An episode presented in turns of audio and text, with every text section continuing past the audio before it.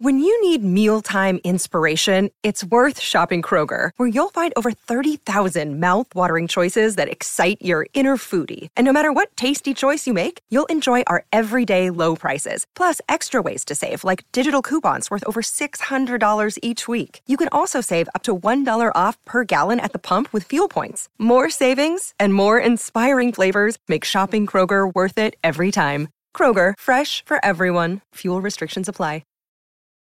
Families have a lot going on. Let Olly help manage the mental load with new cognitive help supplements for everyone four and up, like delicious Lolly Focus Pops or Lolly Mellow Pops for kids. And for parents, try three new Brainy Chews to help you focus, chill out, or get energized. Find these cognitive health buddies for the whole fam at olly.com. That's O L L Y.com. These statements have not been evaluated by the Food and Drug Administration. This product is not intended to diagnose, treat, cure, or prevent any disease. This is Optimal Relationships Daily, episode 315. Four Tips for Raising Happy, Emotionally Healthy Children, Part 2, by Sandra Cooper with tinybuddha.com. Hey, hey, hey! I'm Joss Marie back at it with part two of guest author Sandra Cooper's parenting post about raising emotionally healthy children. And if you're new here, you'll probably want to check out yesterday's episode first to hear part one. But if you're back for part two, then you're in the right place. And before I get started, I just want to share some really exciting news of my own with you. Lee and I are expecting baby number two. Yep, Talon's going to be a big brother, and he seems to be pretty excited about the whole thing. He's constantly referring to my growing bump as baby, so that's a start, right? Anyways, our anticipated due date is late November, and we couldn't be more excited. And with that, let's get to the show and start optimizing your life. Four Tips for Raising Happy, Emotionally Healthy Children, Part 2, by Sandra Cooper with tinybuddha.com. Second, stop judging feelings as good or bad. Have you ever had anyone tell you you shouldn't feel that way? Or have you ever told yourself that? I don't know about you, but I don't usually choose my feelings. They seem to choose me. If we accept how we feel, no matter how horrible it might seem, we can begin to learn from and transform those feelings. Then, of course, we can stop judging our children's feelings. This will allow them to bring their own feelings into the light without shame. Only then can they learn from and transform their own feelings. Only then can those feelings move on. What is not expressed and articulated will be acted out.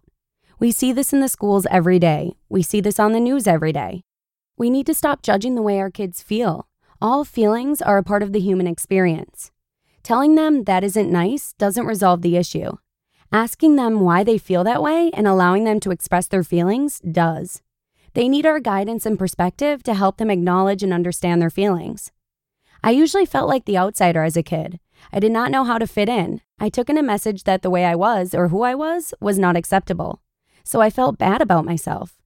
When I could finally acknowledge how I felt and express it in a safe and open environment, those feelings began to change. Not because the environment changed, but rather because my perspective on it did. My perspective on myself changed within the context of a helping relationship. Parents are the first helping relationship. We all have feelings and thoughts of which we are ashamed. This is normal. Judging feelings as bad, all the while pushing them down, will give them permission to control us. Facing them honestly gives us the control. And don't we all want our children to be able to manage their feelings and express them appropriately? Wouldn't we all be happier? Third, Avoid telling your kids what you think they should think. If you want to know what is going on in your kids' heads, you have to ask questions. Get curious. Curious about how they view what is going on in their school or in the world or in your home. When you don't push your own views onto your children, but rather listen to them with interest and unconditional acceptance, they will learn to accept themselves and see their own views as valuable. You will also be better able to head off crisis and give the guidance you think is needed if you actually know what or how they are thinking. Parents are always the involved guides and coaches that move between being an overseer to taking a more active role depending on the age and needs of the child. Remember, they are not you, nor are they an extension of you. They are their own person with their own thoughts, feelings, perspectives, and ideas. Be curious about who your kids are. Notice their strengths, nurture them. Be aware of their weaknesses and work with them patiently. We all have them. I remember having a conversation with my parents as an adult. I was raised with fear as the means of keeping us children in line. My parents had no idea I was drinking in high school, let alone how often I drove home in blackouts. I have felt very fortunate I did not kill myself or someone else. Kids will not tell you what they are thinking or feeling unless you create an environment in which they feel safe enough to do so. That means being able to tolerate the things that might make you uncomfortable. Dropping the gauntlet won't necessarily stop the unwanted behavior. Understanding why the behavior exists and what is not being expressed just might.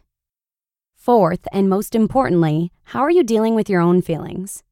If we have not resolved our own emotional issues or have little understanding of their very existence, then we will be unable to assist our children manage theirs. None of us will have things completely resolved since that is what life seems to be all about. It is the journey. But if we are afraid of our own feelings and emotions, then we will avoid those of our children. It's never easy to watch children suffer, yet we can't get through life without it happening.